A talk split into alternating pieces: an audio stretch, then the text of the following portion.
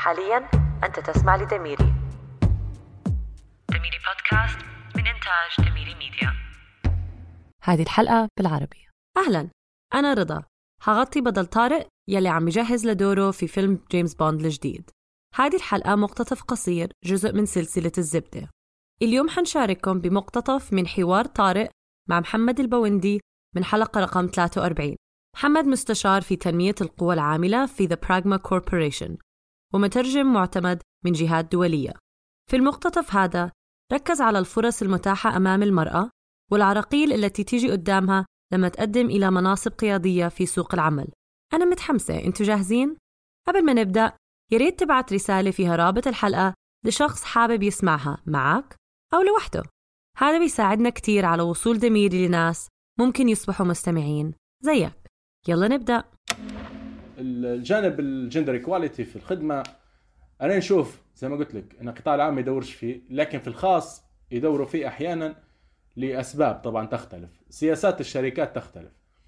في اللي يقول لك يعني يقول لك أنا نبي ميل لأنه يكون فليكسيبل أكتر، نقدر نبعته مثلا الإمكان في الفيلد، بينما بنت يكون صعب أن هي تمشي للعمل الميداني. مثلا بتخدم في حقل نفطي في الصحراء، أكيد حيكون الأفضلية للذكر هنا. كذلك في بعض الوظائف رأي يفضلوا في السنجل عن المارد على خاطر موضوع الفلكسيبيليتي، مثلا يقول كذا ما عندهاش مسؤوليات أتكا عندها. كذلك الفيميلز عندهم أفضلية في وظائف أخرى، وظائف الضيافة مثلا ديما يشبحوا لي الإناث أكثر بحكم أن يعني خلينا نقولوا ملائمة أكتر لطبيعتهم، وفي نفس الوقت هم الشركات يدوروا فيها هلبة أنه يكون الشخص اللي في الريسبشن أو يكون في البابليك ريليشنز أو يكون في ما نعرفش في الفنادق، في موظفين طيارات، الحاجات الضيافة بشكل عام ديما في أفضلية للفيميلز على الميلز. يعني في حسب الوظيفة، في وظائف ما نبيش نقول تلائم طبيعة الذكر والأنثى لأن هذا شيء مش ثابت، لكن خلينا نقوله تمشي معاهم بحكم الوضع اللي احنا فيه في ليبيا. يعني سواء كان وضع أمني، وضع اجتماعي، وضع اقتصادي، تشبح له من جميع الجوانب.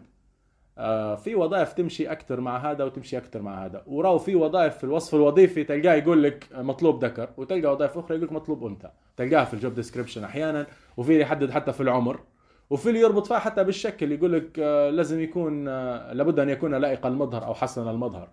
فهذا الشيء في النهاية يرجع للشركة نفسها وسياستها في التوظيف، وأيضا لطبيعة الشغل والجوب ديسكريبشن متاعها. يعني شو يعني زي ما تقول تحيزات الثقافية والشخصية لل HR مثلا ولا لثقافة الشركة هي المؤثر أن تحدد والله هذه الوظيفة لائقة ومش لائقة.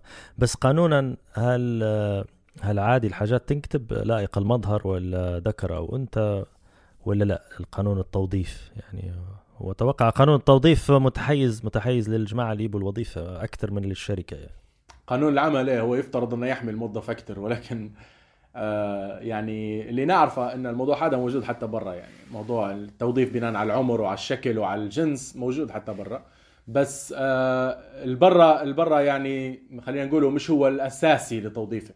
هذا الفرق ممكن هو موجود، التحيز موجود في كل مكان، حتى العنصرية يعني اللي بيصير في غرفة الانترفيو يرجع لأهل بعوامل، بس نحكي الناحية القانونية ما يقدروش يكتبوها طبعا، هو يمكن يديروها ويديروا أسوأ، بس ما يقدروش يقولك لا والله لازم شكل أو جنس أو غيره.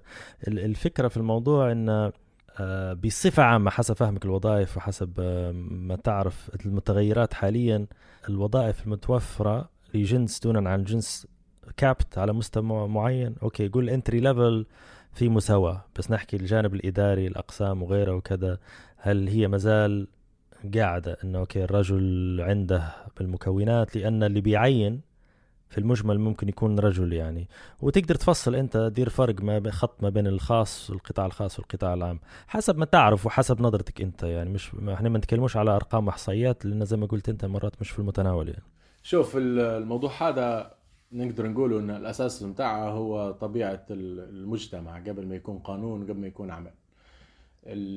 المجتمع هو اللي يصعب في الموضوع على النساء في الشغل، خاصة على مستوى التدعي انت الادارة عليا وادارة متوسطة، وأحيانا يعني العائلة نفسها مش المجتمع بس. يعني مرات حد من عائلتها هو اللي منحها أو هو اللي مصعب عليها الشيء. وهذا الشيء طبعا يختلف يعني نسبي، كل حد وظروفه، ما تقدرش أنت تتعامل مع الكل يعني.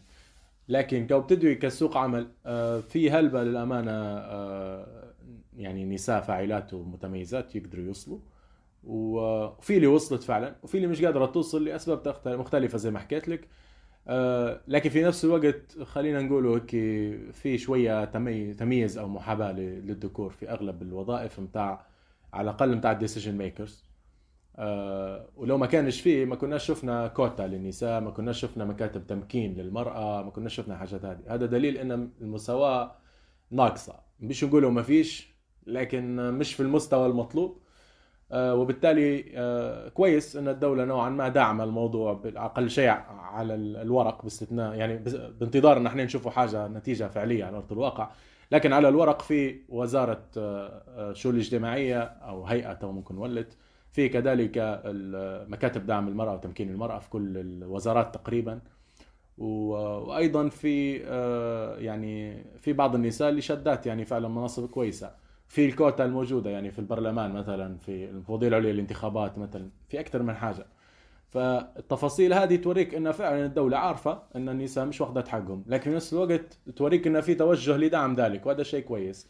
أيضا الجهات الدولية تلعب في دور مهم في الموضوع هذا، وتدعم في النساء بشكل كبير في مشاريعها، وهذا توا شيء حيساعد يعني. نتوقع السنين الجاية باختلاف الجيل، باختلاف العقلية، باختلاف تفكير المجتمع في الأمور هذه، حيكون في تحسن كبير جدا مشاركة المرأة اجتماعيا وسياسيا من جميع الجوانب. لكن الوضع الحالي توا النساء يعني في زي ما قلت لك في لي واصلات، في لي يعني فعلا مميزات مش قادرة يوصلوا. لو بتدوي على decision making positions نشوف فيها أفضلية للذكور، بس في نفس الوقت مش معناها المرأة مقصاة أو مهمشة بكل، عندها حتى فرص أكيد مازال لكن تحتاج لدعم. أكيد. لأن بلخصها في نقطة إن يعني هذا يمكن حاجة تصير في هلبة من الدول، لما تجي تقولي حد عندك مشكلة هو ما يشوفش فيها مشكلة لأنه هو مش جزء من الطرف، فهو يعني أنا جزء من هذا وما نعرفش أكيد تتبع أنت في الأحداث اللي صايرة في العالم. يعني مثلا موجك أكبر السنة هذه على موضوع التنوع أو diversity بحكم العنصرية اللي صايرة في أمريكا، وفي هلبة مظاهرة صارت حتى في أوروبا وبريطانيا. هذا ونشافوا غضب الناس إن فعلا حاسين إن مش واخدين حقهم، وناس ضاغطة على كيانهم يعني. فلدرجة إن حتى طلعت فيها في النتفليكس توا في بعض البرامج في diversity كبيرة، يحط لك رولز لأعراق ولناس تاريخيا مرات مش تكون موجودة، باش يوريك ان احنا اوكي كلنا موجودين في المعادلة مع بعض.